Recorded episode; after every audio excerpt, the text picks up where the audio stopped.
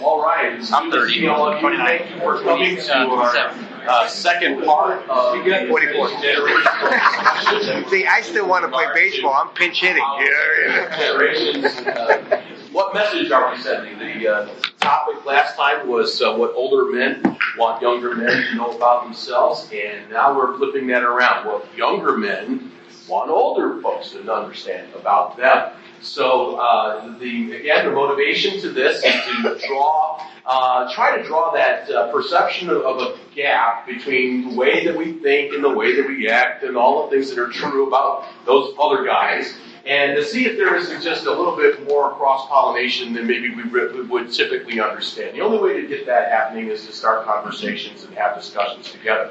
So that's one of the, that's the motivation to this. Uh, thank you for the feedback from the first session. I had fantastic feedback, which speaks well of the panel and our and our moderator. Uh, I'm going to do all I can to uh, finish a distant second with so it's up to you guys. All right. Uh, we are uh, pleased to have. Uh, four young men sitting on our panel. I'm going to start on the far end. Uh, Reed Wagner is pastor at Sycamore Bible Church in Trafalgar, Indiana, and works with us in Midwest Church Extension. John Godis is pastoring in Shawnee Bible Church in, uh, tell me your city again, Sha- Shawnee, Shawnee, Kansas. Kansas. Thank you. I, I always get which, which side of the line you guys are on uh, uh, mixed up there. And uh, and then Ken Chip Chase, of course, is with uh, uh, Jeffersontown Bible Church, uh, soon to be Pillar Fellowship across the river in Jeffersonville. Uh, we're just going to have to look for Jefferson City next because we need to keep adding them up. And then we have uh, Jeremy Estrima is here as well. Now he's a quick fill-in. I didn't get your bio, so you're going to tell us where you're pastoring in a moment. Um, uh, he agreed to sit in uh, as a token 40-year-old, since our 30-year-old that was in that spot is leading a seminar at the same time, and so he agreed to, to sit in with that. And I believe Jeremy will have a lot to contribute. Tell us where you're pastoring and serving right now. So I act 30. Uh, even I am, uh, in my way. I'm, I'm pastoring a Whitefield Community Bible Church in Colorado Springs, southern part. Okay, very good. Thank you for uh, sitting in at the last second, Jeremy. We appreciate that. Um, we're basically going to ask questions in the same arenas that we discussed with our older folks so that you can see the cross pollination. So we don't want to get far off topic. However, they're going to be framed differently. Uh, when I sent the questions to these guys, I wanted them to understand that they were intentionally provocative. Uh, and, you know, when you are a moderator, you have to get the question that is out there. You need to put it in the in, in a frame that will say, "Wow, that makes me react. I'm totally on board with where that question is going," or "Wow, that makes me react. I'm totally against where that question is going." And so the question is intentionally a setup question to provoke that discussion. So I let them know I'm not making any assumptions about any of them, but where the question will lead is certainly going to be of the stereotype, and how will you then interact with that? So they already know what these questions are going to be involved with, and uh, so let's go ahead and get right to it. Um, uh, gentlemen, we're going to start Reed and work our way back uh, this direction, just as we did earlier today. The first question is uh, I'll state the question and then I'll amplify it, and then I'm going to let you answer. How does a younger man view body life in the local church? And the reason for this question is that numerous occasions, um, you know, the the old profile of a church is to have a certain standard roster of when we gather: Sunday school, Sunday morning, Sunday night, Wednesday night, uh, board meeting somewhere in there, possibly a Awana night, maybe then on one of those other evenings, maybe not. And it, all that, that, that, and body life revolves around that schedule. Uh, do you see it that way? And yes or no, and why?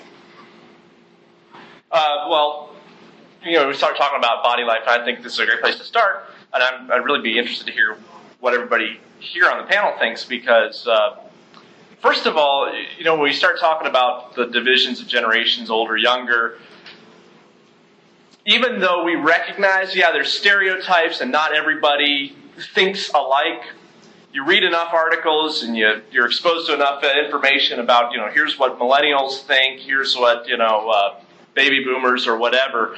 Uh, even though we know not everybody's unified in what they're thinking, we start to kind of just automatically um, input what what we're being told about a certain generation. So uh, I think there's going to be a lot of variety here. As far as our church, you know, I, I think we're probably fairly similar to a lot of uh, what you just described with, you know, a lot of those things. Although I think all of us, including this would go across generations here, uh, recognize that in our churches we want a body life that's dynamic and personal, not necessarily programmatic. Um, now, obviously, you need uh, services and things that are going to facilitate that, but uh, yeah, it's there's a much more of a dynamic uh, re- uh, reality to church life than just Monday night. And I know there's a uh, seems to be a growing number of churches that are no longer meeting on Sunday nights or, or Wednesday nights, and maybe opting for things like small groups or uh, you know uh, other formats where people are gathering in in homes and, and, stuff like that. I think that's a good thing. I think that's uh, a healthy way to look at it. But I'd like to hear what these guys say too. So, amen. Brother John. Um, yeah, I think I would say that a big thing um, for me is because uh, because our, our the, the ministry of the church is teaching, but that the the variety of ways that teaching takes place within the body, and and so I, I love Sunday morning. I love the big gathering. Um, you know that doesn't need to go anywhere. That needs to stay. Um, but I think a big part of body life is expanding to be skillful in other areas um, as well. Maybe um, we could talk numbers, small group, one on one, whatever. But kind of whatever, a lot of it comes down to what um, I say this. Uh, understanding not that I'm just driven by this, but what kind of where people are at, what they need. You know, some people um, they're, they're just not going to be able to. Um, they're not going to learn as much um, in the group. They're not going to learn as much from the lecture. They're not going to learn as much. Uh, they, they may need to go out um, personally with, with you and, and learn something. So I guess what I'm kind of trying to say is that I view body life as um, so much more than classroom instruction. Sometimes our structures can be that it's all about um, classroom instruction, um, the lecture, the whatever. But um, you know, I love it when I can when I can go over to you know a guy's house in the church or something, spend time with him and, and that type of thing. And you know, I loved it when um, I could be out um, in in real life and, and, and kind of you know beyond the Sunday gathering. The Sunday gathering is where you know we can. Um, it's pretty limited in how much fellowship we can really have, how much interaction we can really have, and um, so I view it as much more than than our gatherings. However, the gatherings are um, needed, good, necessary, and uh, but it's it's a both and kind of all a good, a good tension there. So. Okay. Yeah, so I'm, uh, you know, one of the big words that you know you might think with all is the word community, right? We want to try to foster a sense of community within the body, and there's different ways that that can be accomplished, um, and but it, has got to be accomplished, right? That's I think I think the question is is less about how do we foster a healthy body life and a sense of community, rather than the fact that it's, it's got to be done. And I, I do think there's a, there's a limit to how much of a sense of community can be had just in you know the, the just in the Sunday morning service or just in the, the Wednesday night gathering. But I really also think that it's hard. It would be hard to develop that sense of community without those things. You know that if there's not a time when we're all gathering together as a whole body, well, how are we ever going to even know who I can interact with throughout the week, where I can maybe have a small group with someone? But but there's in order to have that sense of community, you know, just trying to be creative about different ways to to foster that. Uh, and I think that um, a big aspect of that is um, the aspect of discipleship that goes in within uh, the midst of all that as well, and everyone within the church having opportunities to disciple one another uh, trying to foster those kinds of kinds of things is, is a good thing as well. Uh, and that can be done through a variety of things. But like the small groups can be helpful for that. Um, but yeah, just community. It's that's to me that's that's a big uh, a big word for that. Well, Jeremy. I would say that you know we view it as a family. So um, you know, the older ones uh, we treat as fathers and mothers. The ones my age, my brother and sisters, and uh, the younger ones as my children. Um, and just just creating that family atmosphere where we're together, um, you know, and not trying to separate by age groups, but involving everyone in the family atmosphere. Very good. Very good. Second question to throw at you. Ken mentioned uh, uh, the topic of discipleship, so let me jump down to that one. So we'll start this one with Brother John. Uh, what is your desired approach in discipleship and leadership training? And the motive behind this question is that um, a stereotype would be um, that many men of, uh, of established uh, ministries uh, often will approach it from a very academic response. I'm thankful from our panel from before where we heard that that really wasn't so much their response. It was much more of a relational than maybe what the stereotype would have. Yet, we can also say we've known those that thought, no, let's all read a book together, get a certificate at the end, and you're an elder. Uh, so, how do you view it, John? Yeah, well, I think um, so. Kind of a broader discussion of what discipleship is. Um, there's a resource that uses three, um, a book that uses three words that I think help to to give me a, a holistic view of discipleship, and that it's growth in conviction, uh, what I know, what I believe. It's growth in character, who I am, what I do, and it's growth in competence, ministry skill that I'm able to do. And so, um, so an approach to discipleship must, uh, in order to truly teach those things, um, there must be instruction involved in that, but it must be so much more than that. You know, I, I can't I can't learn competence in the classroom. Um, and, and character is normally not going to uh, be learned just by merely sitting under um, sitting under preaching. But I, I, I will need someone also to be who's going to need to know me, who's going to need to ask me the questions, who's going to need to counsel me, um, and and as a pastor, me with with our people. Um, and I love, uh, you know, the even the testimony of the disciples when um, Peter and John were arrested and they were taken before the Pharisees, and, and they were um, surprised at them, at Peter and John. It says, Now as they observed the confidence of Peter and John, this is in Acts chapter 4, and understood that they were uneducated and untrained men. There's not, not a lot of academics there. Um, and they were amazed and began to recognize them as having been with Jesus. You know, and that was the. Um, and again, I, I am not anti-academic. I love the classroom, and um, uh, I, so none of that is to mean that, but just to get that full orbed or that full, fully developed discipleship, there has to be this aspect that that, that we're with one another in it, that we're seeing how it's done. It's, it's caught and taught, and um, and, and a good. It's a both and. It's a healthy tension. Um, I grew up, I think, um, with a good tension of that, a lot of classroom, uh, but then also had a youth pastor that was very intentional to um, teach me how to study the Bible, how how to do some basic sermon prep and stuff like that. And then, and my church gave me opportunity to do that. Um, I still have no idea why, but they had a lot of faith. So, but, that'd be a few thoughts. Okay, Brother Ken. Um, I don't know that I have much to add to that. um, what is your desired approach to discipleship? Do it, please. Uh, please do it. Um, and that's to me that's that's a big thing. Um, you know, there's a lot of churches that are, that uh, I, I, think don't do discipleship well, um, and it, a lot of times, you know, I think a lot of times we, we get uh, these younger guys, we get a lot of idealistic thinking. You know, we think in, a, in an ideal world, this is how everything would be, and and we find out, oh, hey, you know what? We're not in an ideal world, and then we got to try to work with what we have and and try to try to bridge that gap a little bit.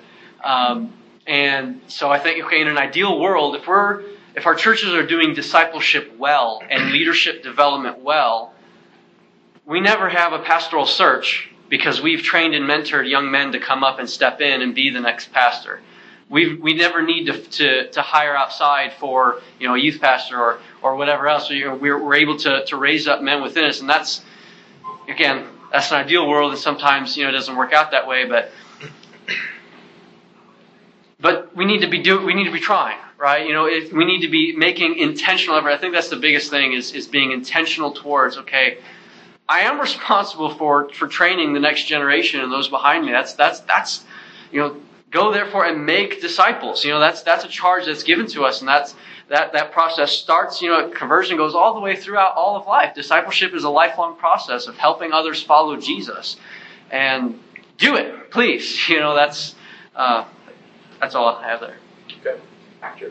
Well, I love relationships. I think um, discipleship comes from relationships, and uh, you know, I do a lot of discipleship through text messages. Um, you know, even 89 year old, I text, and uh, he sends me back okay.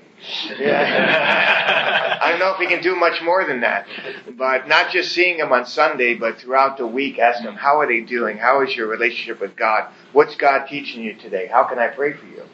And um, you know, some some I send more every day, some I send every other day, but uh, relational, and then uh, leadership training we do more. Um, we we get together. So every Sunday morning before church, we get together for an hour. We study together. We pray together, and um, and you know some of the younger ones have a harder time with that, being there at 7:30 before church.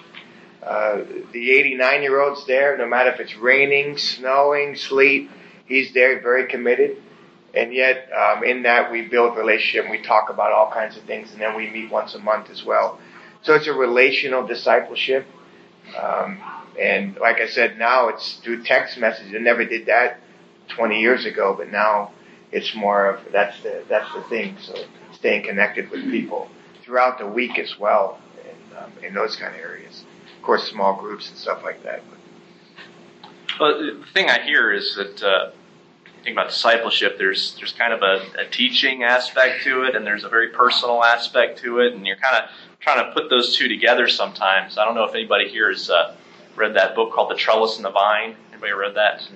Um, so it's describing discipleship like of the growth of a vine, but you got to have something to support the growth. And so, you know, we, we build programs, we build uh, our ministries in such a way as to support spiritual growth. Now, those programs aren't the growth, but they're there to support it. I think that's a, a, helpful illustration just to kind of think about, well, what are we doing as a church? What do we have in place as a church to help people to grow? Um, and uh, I think uh, Dave Laborde in, our, in the last panel discussion had some great comments on discipleship. Uh, and it was asked during the last panel, uh, what do you prefer, one-on-one discipleship or group discipleship?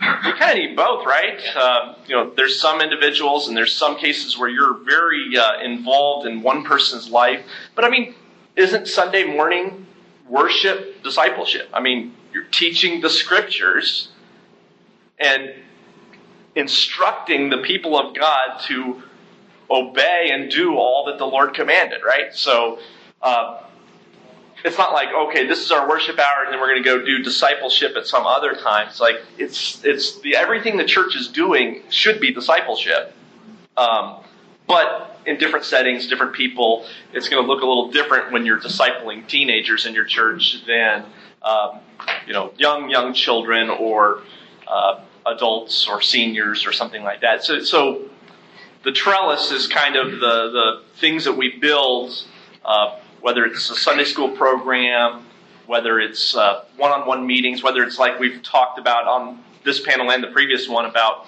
you know, just getting together with people and, and spending time one on one. I would say all those discipleship. So I think everything uh, that we should be doing as a church is geared towards discipleship. Okay, very good, very good. Next question.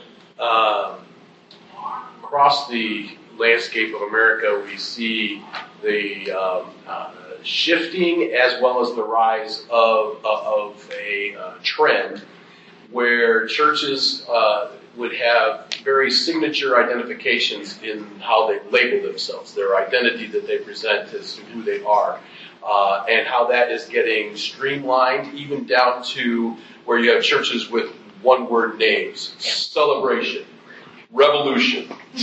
I'm going to start one called Pandemonium. You know, that's what I, uh, uh, uh, so, uh, as an older guy, uh, my question is: uh, since you fellas are not pastoring one single name churches um, about your peers. Uh, the question we would ask would be, what's up with that?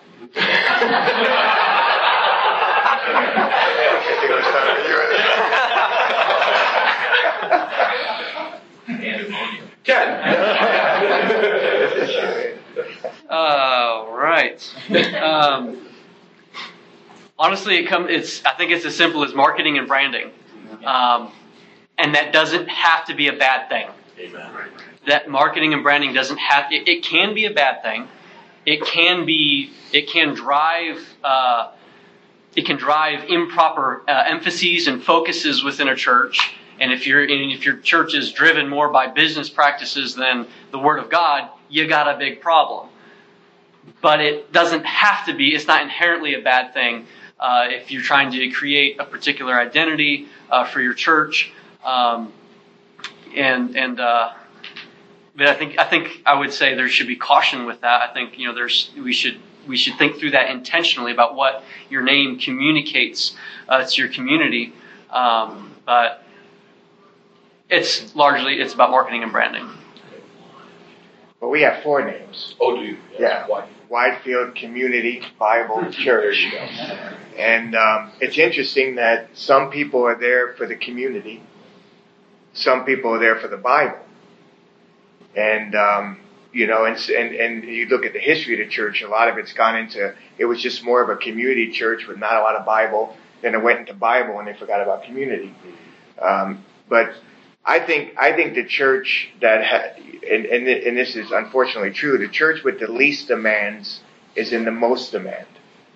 And these catchy words, you know, bring the people in, but there's really not any substance to it, and they want that. Um, saying that, we have to be careful of what we're we're doing. So, um, I think the appeal is a this relates to me. There's no demands there.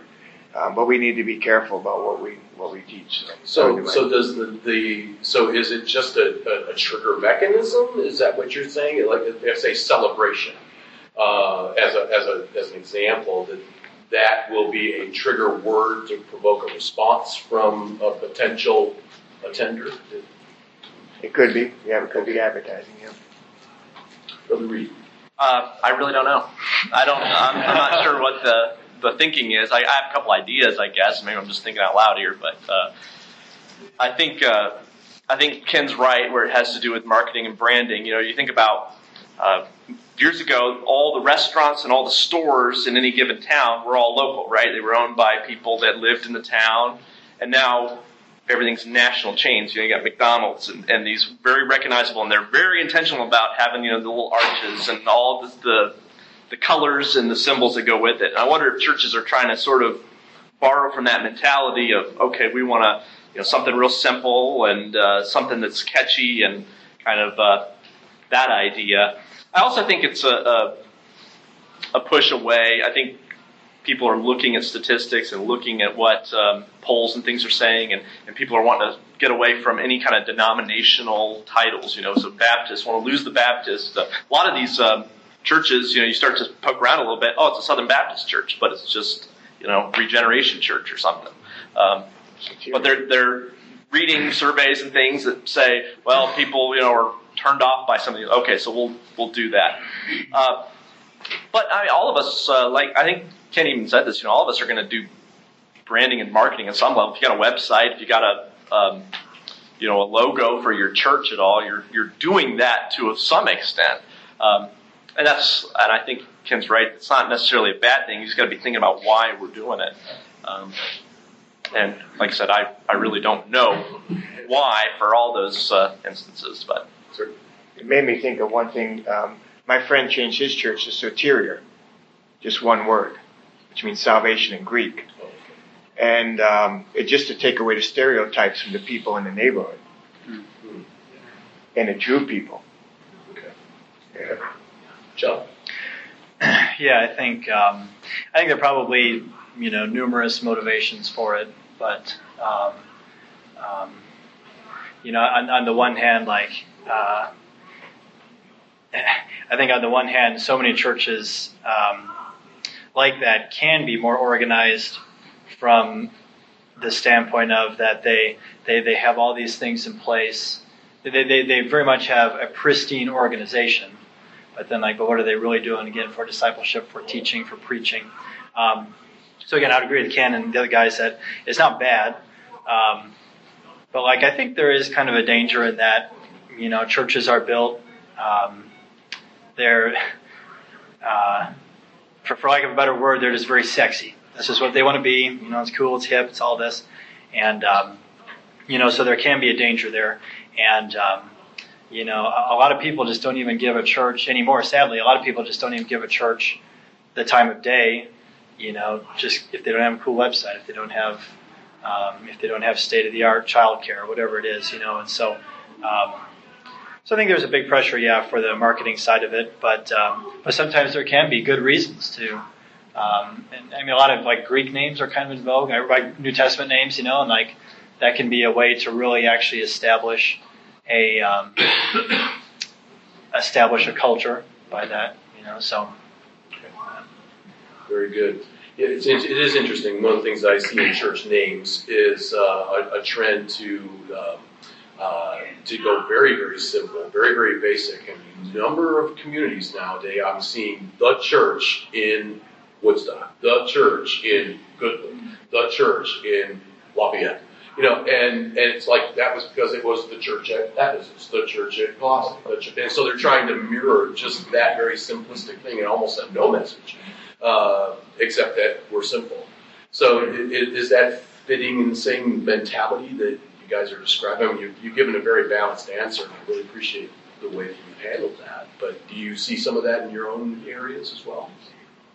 I haven't I haven't noticed it um, per se, but you know, and name communicates something about you. Um, so they're they're obviously trying to communicate something with just a single word. But I, that's why I think I love you know that we're a Bible church and that most I think most everybody here almost represents Bible churches because that name says something about who what we're about, um, and that's what we want to be about Bible. Okay. So. Well, I think you hear a lot of amens to that statement. we appreciate that. Henry, Yes, sir. the church is a specific group. They are followers of Witness Lee. It's a Chinese base. It is a denomination movement. It's a false cult. Oh, I They have not told- heard that. I talked to them. They say we are the church in the city. All the others are wrong. Oh, we are the church. Well, I, I had not heard that. there there are other groups though that call themselves the church at such and such that they have nothing to do with that Is that group. right? Yeah, there's Southern Baptist churches that are the church at Louisville. Mm-hmm. So it's not just it's just not just one group. church. Yes. Yes. Well, that, that's, uh, uh, thank you for the input on all of that. Let's, uh, let's move to this next question. Uh, uh, Ken opened the door on the worship question. Let's do that here as well. Let you fellas interact with that as well. Uh, compare and contrast, if necessary, uh, your view of music as a pastor, as a leader in your church, uh, and, and worship, not just restricted to music, with, with that of what would probably be a stereotypical Bible believing church. And I think we're up to Jeremy to start us off. should I pass on this one? It depends on what your bravery or your courage factor.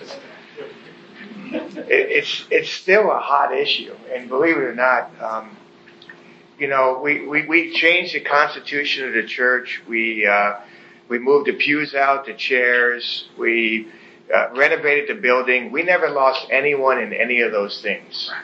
We put a guitar up, and we lost families. Um, and uh, to me, it's a sad issue. Um, you know, I want my, my, my philosophy of music is I want a nine year old and a 90 year old to be able to worship God there without any problem. Um, and I don't want to leave any of them out.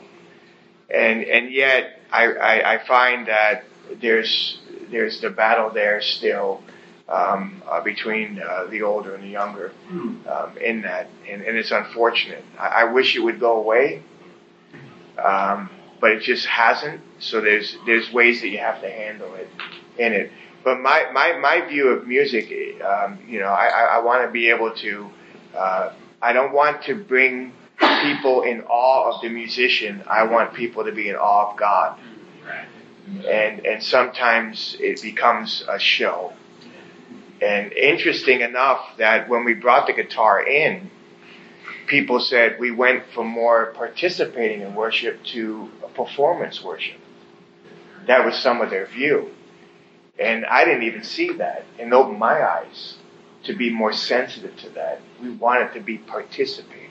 We want everyone to be able to sing and to uh, worship God. So, so that's uh, that's. Uh, I, I wish it away, um, but yet we need to deal with it as as as it's still an issue, no matter uh, what you're going to be doing. So, Brother Reed. Well, um, in our church, we we struggled with that before I came. Actually, um, became uh, one of one of the larger issues that the church had to work through. Um, but I wasn't I wasn't there for most of that. But I think that uh, our church uh, and my approach to music and worship is probably very similar to many of you guys out here. Um, I think uh, I think a lot of us have learned to kind of take what's good, both of the old and the new, and um, you know leave out some of the things that uh, are not helpful. And uh, I'm not saying we've all done it perfectly, but I mean even just here at the convention, you know, we're not we're not just singing you know the same songs we were in uh, 1954 when we met for convention. Uh, so I think I mean, I, I use a rubric uh, when it comes to to music and worship, and basically, it's is it theologically accurate? Um, is it God centered rather than man centered? Um, is it uh, quality music? And uh, you know, things like that. There's uh, so the question isn't you know what decade was the song written in, and uh, so far, and like I said, our, our, church had to work through this process, but at this point, I, I would think that our our style and our uh, thing is very much like many of your churches. Many of the old hymns and songs that we love, as well as uh, kind of the best of what's being produced today as well. So, John, um, I would first contrast my view with most churches. Probably, I keep praying for an Episcopal church in our community to die so we can get their building, a beautiful old, you know, but uh, and get get a get a pipe organ or something. um, but uh, I mean, a few things I would say. First of all, I think a big conviction I have is that um, the pastor does, uh, as far as a practical thing, the pastor does need to be involved in the music ministry, involved to some extent in choosing the music and, and giving input because it's very it is a teaching ministry of the church. You know, that's what Colossians um, and Ephesians clearly teach. So. Um, we, we want to raise up people into the ministry, but it is still something that um, I think needs direction, needs input, and um, you know, from a pastoral perspective, um, I think as far as style and everything goes, my basic mentality is um, and and I want to use the combination of the people that we have. You know, raising up raising up people into um, the the role that they could be involved in the music. You know, do we um, uh, and and but to do that with excellence. You know. Um, based on you know the people in our congregation and and uh, and those who join, like what what ability they bring, and I would want to to see them grow up into being involved in the ministry. And, and kind of that's, as far as style goes, I would want our church to be sensitive to that. Again, without it being, you know, about someone or some group of people in the church or something. But um, so kind of a discipleship mentality there. You know, it's hey, if we got that talent, let's use it. Let's um, let's train people up into it. Um, I think so much of it, uh, you know, when it comes down to there, there are different types of conflict, right? There are some conflicts that it's regards to something regarding sinfulness. There's a commandment for that, it's clear. There's conflicts of righteousness. You know, like what does the Bible really teach on this? We need to come back to that. Then there are conflicts of differentness that forbearance is needed. And um, you know, music can become one of the others. You know, if we're being selfish about it, and, and if we're being, um, um, yeah, I guess selfish is the word. But but most of the time, is our conflicts in music is is is just different. You know, and there's a lot of opportunity to learn forbearance. To um, you know, at my church, we sing songs that um, you know I, I, I'm not excited about always, and, and but it's again, it's always this opportunity of like that that you know what I can I can limit my desire out of love for others, and that's a worshipful thing. Um, so, um, worship being a, a, broader context than music too. So, um, those would be a few things. I mean, I just say one practical thing too is to be aware of what's really new out there. Mm-hmm. You know, a lot of times there's um, you know, uh, like stand and we're going to sing this new song. Our God is an awesome God. you know, I don't know when that came out, but I mean, and some good, some good songs, you know that. But there's a there's a lot of good songs coming out today.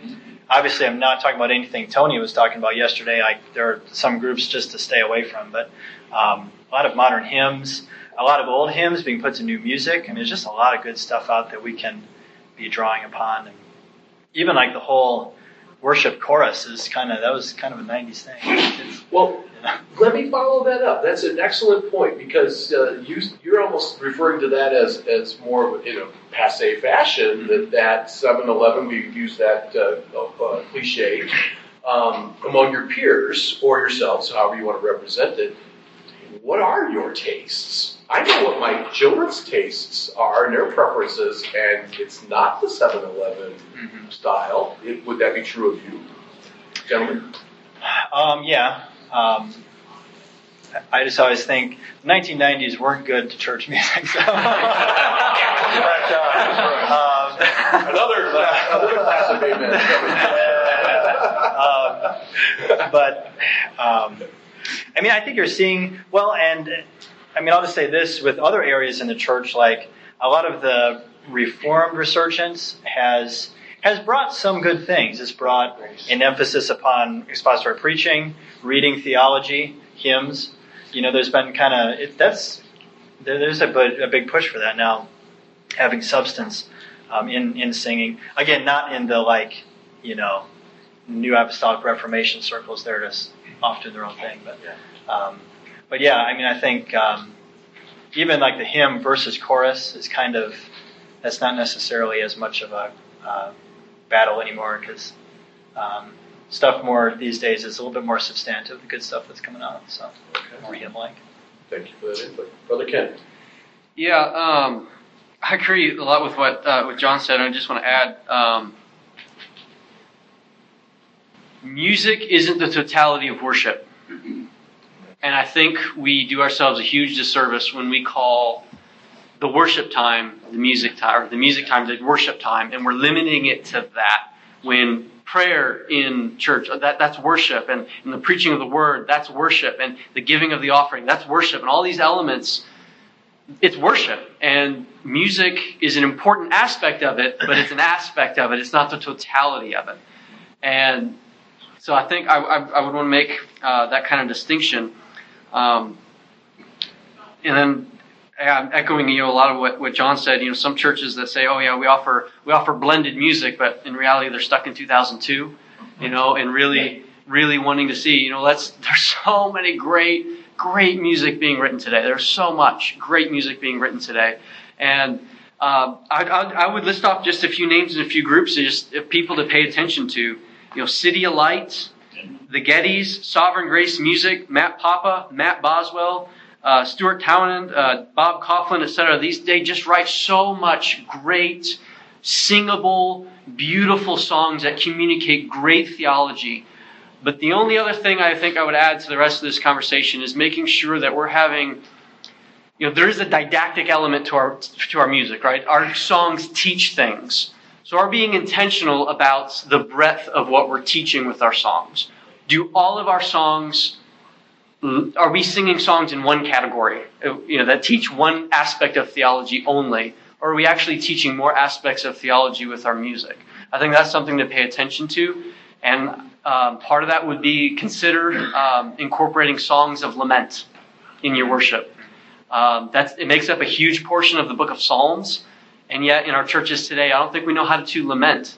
Uh, and that's something I'm not saying I know how to do. I, I feel like I'm learning, uh, learning that aspect uh, even recently as well. Uh, but songs of lament uh, speak powerfully to uh, our human condition and where we're at, but then expressing our hearts to the Lord and and the Lord meeting us there. And so I think a breadth of what we're teaching with our with our music is something that, that we ought to pay attention to.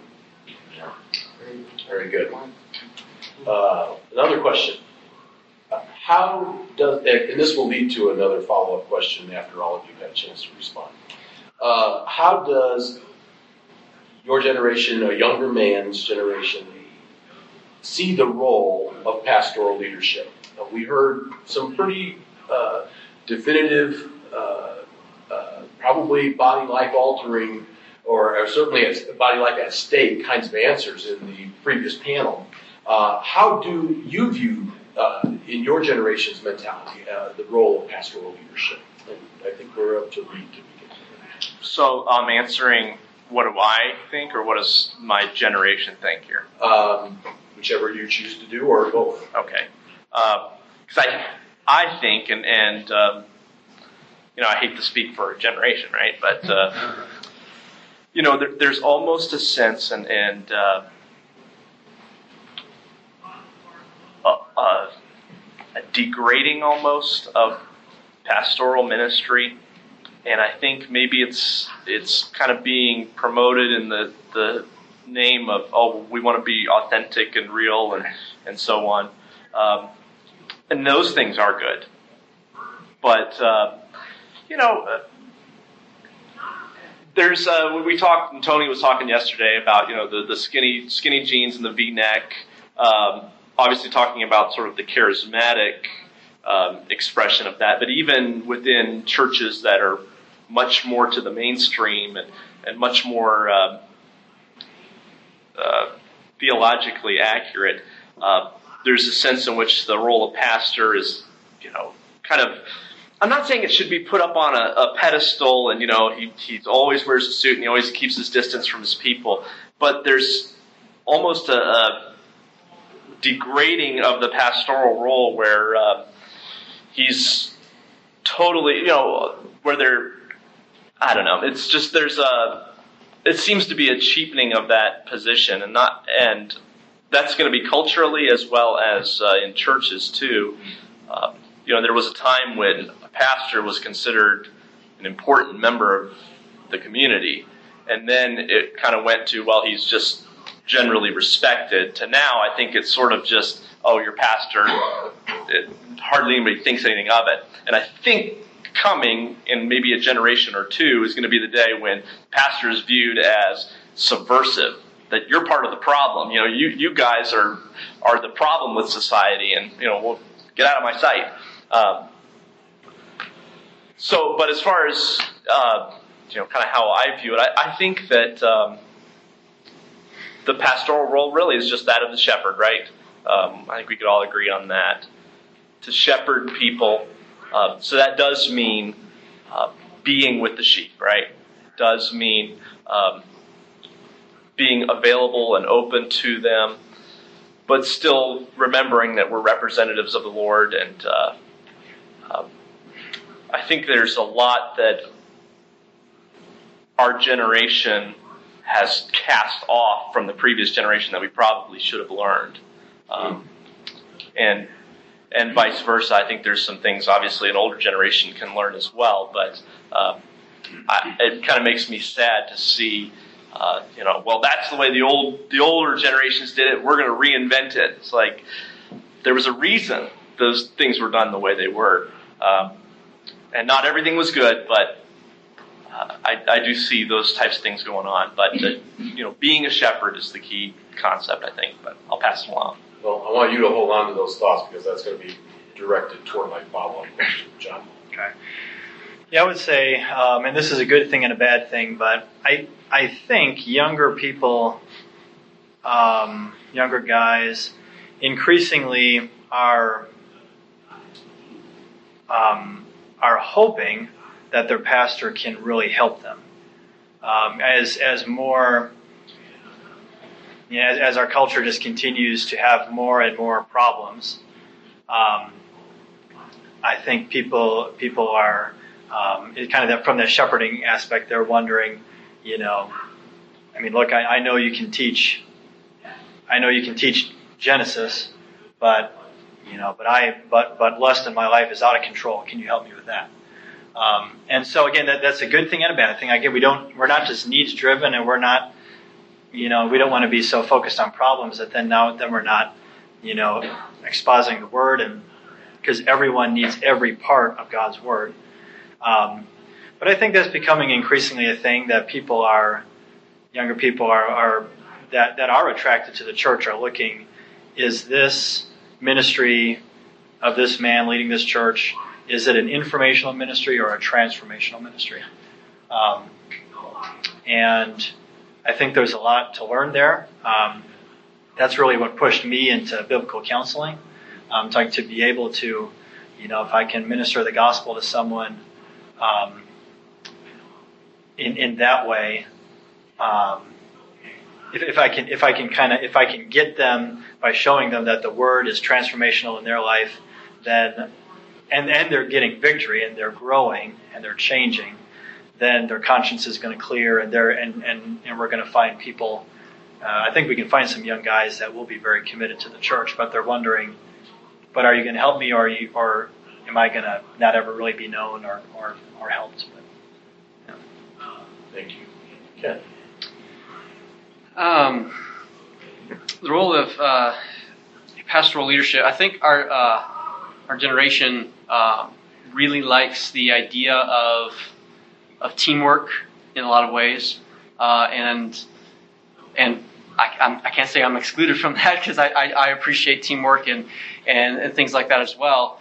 Um, but how that works itself out into, into, into ministry, um, I believe in a plurality of elders, and I believe in a plurality of elders. Uh, and so. what do you believe in? but so when you look at you look at Scripture and what uh, what is what the commands are to uh, you know, Ephesians four. You know, like you know, God has given these these um, these gifts to the church for the equipping of the saints, for the building up of the body, for the work of the ministry, right? And so the the, the role of the pastoral leadership, and I say pastoral leadership, I include the elders in that because uh, the elders are commanded to shepherd the flock of God, and and, I, and biblically, I don't see a qualification distinction between a senior pastor and a lay elder. Now, I recognize roles are going to be different, and that's that's just a reality, right? And there's there's going to be some role, but but the function, the essential function, is the same. The pastor, senior pastor, and the lay elders, they both have the same charge to equip the, the flock, to, to, to shepherd the flock of God, to equip the saints for the work of the ministry. And uh, so, in a lot of ways, I see the uh, pastoral leadership, the I see the senior pastor as being someone who is seeking to equip the elders, who then can equip uh, can equip the rest of the body of the church as well and share the shep- a lot of the shepherding responsibilities. Um, I think elders are pastors. Some of the dynamic is going to be different just because of you know there's there's the, the senior pastor he's up in front all the time and you know there's just going to be some natural some uh, differences there and maybe you call them the first among equals or however you want to phrase it but I, I do think that the that the elders are pastors and uh, should function as elders are called to function uh, according uh, to to the biblical mandate with that. So. So, how do I view pastoral leadership, or what is the younger man? You know, I, I believe we lead by example. Um, we lead by exhorting the others. We lead by expositing the scriptures, and we lead by equipping others.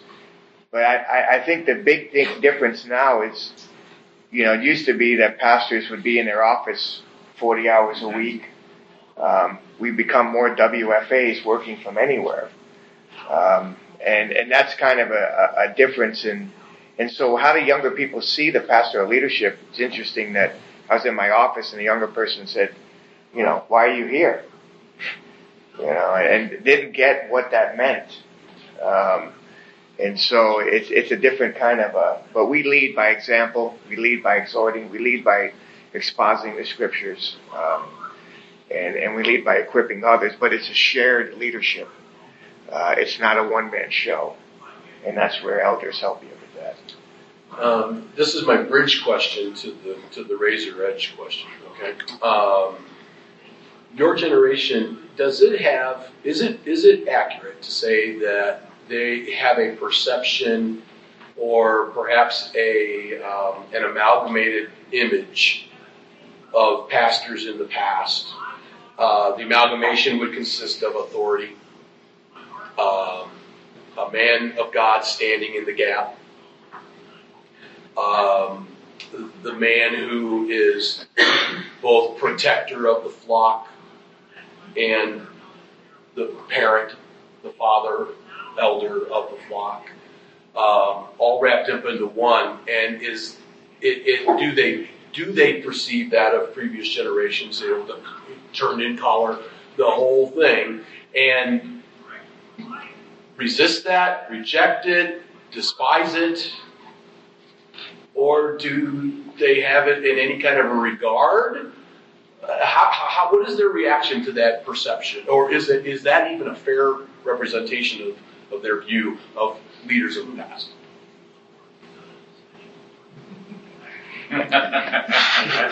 Up a, up a coin. He's saying that seeing the pastor as the authority and that a, a, an amalgam of it. But if, yeah, if you just isolate on authority, do they see that as like that's an authoritarian, puritanical uh, type of guy? Do they view older men that way? look at the shift in society. Well, You know, it used to be that when a kid was acting up, the teacher could go to the parent and say, you know, your kid's acting up. Now it's the teacher's fault. It's not the not the child's fault. Uh, the same thing in the church.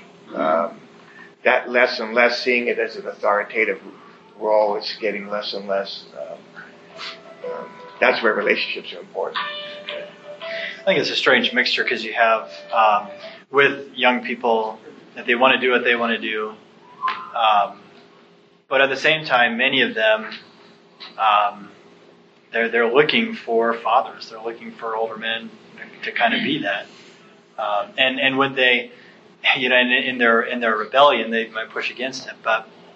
Um, but I think it's a sweet thing that you see when young people um, have that and, and they understand when they're taught biblically to understand what, what the pastor, what the elders are, that then there there can be a lot of respect there. So. Uh, can you name a generation that when they were young didn't want to cast off authority? I mean, you look back in the '60s and the '70s, and you know that sort of thing. I, I, I don't, I don't know that's uh, something that's necessarily unique to a generation, but I think, I think we do see that. Uh, you know, you look. I don't know how many of you are familiar with uh, with Jordan Peterson. Yeah. You familiar with him? He's someone I think you should be aware of just because of the prominence that he has and the influence he is having. Um, but he's a big advocate. He's he's not a Christian, first of all. He's a secular psychologist, and a lot of his ideas are downright dangerous. Uh, but he is gaining a huge following amongst young people because he's teaching young men to be men. He's teaching young men to take responsibility for themselves and to, to be men, to, to stand up straight and, and to and to be men. And it's gaining a huge uh, huge following of young people that have been desiring that when there's been so many people that have been pandering to young people and pandering, you know, to a lot of a lot of different things. And yet here's a guy that says, no, be a man, you know, and and it's really. Um, it's really taken uh, taken on a huge life of its own in a lot of ways, um, and it almost speaks to something uh, that you, you might even say a failure within uh, society, and maybe even a failure within the church that we've not taught our young people how to do that and how to take responsibility. So, and we crave that. You know, we're we're you know we're created to be in relationship to our heavenly Father, and, and who's God is the ultimate authority. You know, you can't get around authority. You know, no matter and and I think um, there's a there's a big movement that's recognizing there has to be an authority. And I'm finding out where I'm a lousy authority as an individual, and I think society as a whole is figuring out I'm a lousy authority. And so then where are we searching to for that authority? And if we're not there to provide the ultimate authority of God's word, and I think I may have just gone a different rabbit trail and went away from your original question about authority, but um, I think there is a hunger and desire for someone to teach me. You know, I want to be taught. I want to be taught. I want to be led. You know, type of idea. Okay. I don't, I don't think I have anything to add to any Okay. of that. Well, then I'm going to pull the razor out. Here we go. The strap has been, you know, we've done this and we're here ready to go. If you were to poll most men, I'm going to I'm going to be arbitrary with my numbers here, but if you were to poll men 50 and older who have opportunity to intersect with men in their 20s and 30s, um, uh, you would find that anecdotally they will have had an experience uh, where they can say uh, they, they feel like the elder advisors to King Rehoboam, where they have given counsel that was very prudent counsel, or they've offered of themselves in a very giving, serving, uh, I love you and I'm very interested in your life uh, spirit, and they their uh, their experience would be that they've been scorned. They will say that they have uh, been uh, held in zero regard, um, while those same individuals then turn to the younger advisors to draw out the complete of the story, and, and then they watch things unfold, and there's no apology, no humility, no no reflection back that forgive me for blowing it and for not thinking that you had something to contribute. Uh, I believe I know all of you well enough to know that you are not those men. Um, among your peers, do you see those kinds of individuals? And is it a generational thing or not? Because I'm, I would say to you, if you were to poll 50, get 50 year olds here, you might be surprised how many would say they've had that experience. How would you respond to that? Your spirit, your attitude, uh, would you confront your colleague, uh, your peer? Uh, what would you do? I spoke last, so I feel bad speaking first. But isn't it interesting that you used an illustration from the Old Testament, going back thousands and thousands? How many generations removed are we from that from that illustration of Rehoboam? And yet here we are asking that question of, you know, of the same of another generation. You know, it's I don't think it's a new problem. You know, and, and uh, the fact that the illustration is is from uh, the Book of Kings, you know, that, that demonstrates it's not a new problem, um, and it is a problem. You know, we I think we, we should all recognize that that when that happens, it is a problem if we're not getting in wisdom and input from a variety of, of sources and and uh, especially especially those who have gone before us. If we don't recognize that we're standing on the shoulders of those who have come before us, well, what are we doing? You know, it's not going to go well. you know, and, and I think I would illustrate even from I can remember in uh, in Bible college, my first couple of years of Bible college, where you know I'm hanging out with all my buddies in the dorm and stuff, and and I'm you know I've you may and very you know young and immature and and thinking that I've you know got life all together, I'm figuring this all out, and I'm getting advice from all my buddies. Anytime that I got advice from my buddies and acted on that, things went bad. it, yeah, it just went poorly. Now, you and John were buddies in school. Yeah. Thanks, Just yeah. But if I called my dad, if I called my grandpa, if I called my pastor, and if I called my, if I talked to my professors and asked them, what do you think I should do? You know what? How would, how do you react? How, you know, here's what I'm going through. you know what? Things just went so much better. And, and I would say that in a positive way, in a negative way, steering me towards positive decisions and steering me away from negative decisions. And if we don't recognize that, and, and I would, but I would also say, on the flip side, I think there's a give and take with that where I think younger guys have a lot uh, to bring to the table and a lot of input that I think a lot of older guys can learn from as well. And you know what? You just echoed the theme of this. What can older men learn from Mhm. younger men? Not only that you have something to offer, but that you want to know that you're going to be heard Yes. Mhm. and accounted for and, and respected for what life is still ahead for you as, as you do. I would tell those though in the 50s and, and older that don't take it personal when we don't accept your counsel. Um, the Holy Spirit has to work in our lives, and sometimes He brings those those moments of not taking that counsel to teach us a lot more than if we did take that counsel. And sometimes uh, the older man can take it personal. Um, the best advice I ever got from an older man was, "You wait." I thought I knew ministry better than God. And and my pastor just said, "You wait." And boy, was he right. And so he didn't take it personal. And sometimes an older man can take it personal, and and and, and I wouldn't take it personal. Allow God to work, um, and he and he will. And- And so I, I would I would, that would be um, the advice. That's a fair balance, and not easy to take, yeah, but it's a fair balance. Yeah. And I guess uh, kind of on the back of that, I would say um, also don't don't give up doing that. I mean, because somebody didn't listen to you, and you know, yeah, and it's a painful thing, but um, especially us uh, younger guys who are here at IFCA convention. Um, I remember when I, first convention I came to um, a couple of years ago. I I would have liked nothing better than for uh, you know people to come up and just express interest beyond just you know hey how, where are you from? What's your name?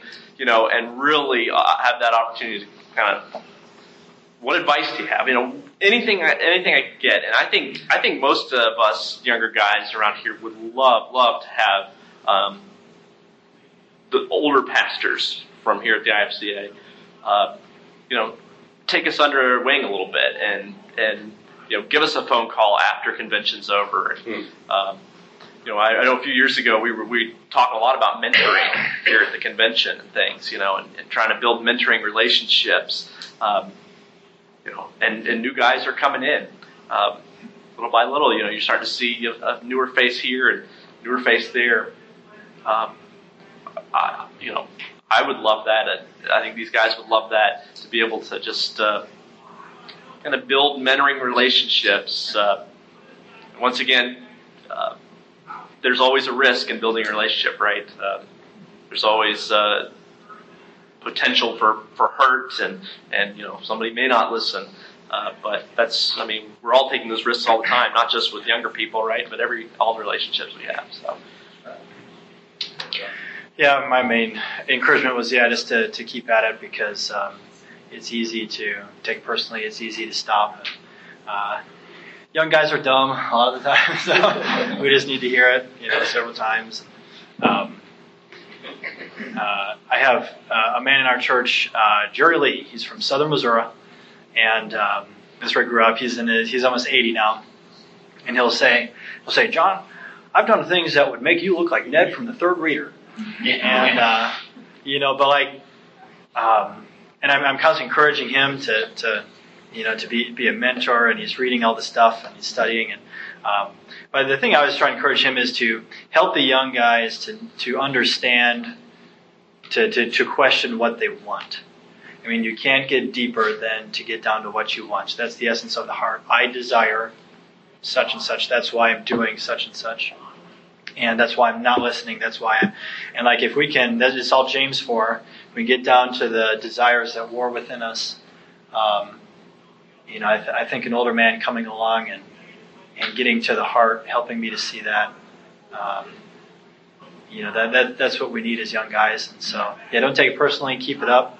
Um, you know, we can be dumb, so please love us and, and keep at it. So. Well, gentlemen, you've done very well today. I can tell you this: uh, if, if, if, if you are the representation of the IFC future is going to be in some good hands. We have very high regard for you. Thank you for the way that you handled all our questions. Oh, are you good? My, my pen, the clock is going to be our enemy, so I'll give you one shot. Just a, just a quick note. Uh, As you were talking about that, next year, Henry, I don't know if your line goes back to your, who you're working with, but, uh, might be nice to take, uh, offer a workshop where younger, younger pastors, older pastors volunteer and randomly put them together for an hour at workshop. Hmm. So, Really? Yeah. You know what? That's a fantastic idea. Hmm. Maybe we'll see what we can do about that. All right. Thank you, Tim. Appreciate that. Any other quick points of input? And it's got to be quick. Yes, brother? Oh, man, the high hands are going up now. I guess. I would say that, um, I'm hearing young guys that would like to have relationships with older men. Um, know, we used the lone wolf illustration in the first session. Um, there's some fear factor involved with that idea. Wolves are scary, especially when they're alone, really on the hunt. But, um, I want to be available to young men, but, um, rather than giving them the, our opinion and all of our acquired wisdom, all the mistakes we made, uh, learning to ask good questions um, as to where they are, build a relationship with young men. Uh, we need to seek them out, but um, it's okay to be sought out too. Asking questions of older guys Sure. is something we all need to practice. There's always somebody out there older than us, more experienced than we are. Yeah. But one No matter how old we get.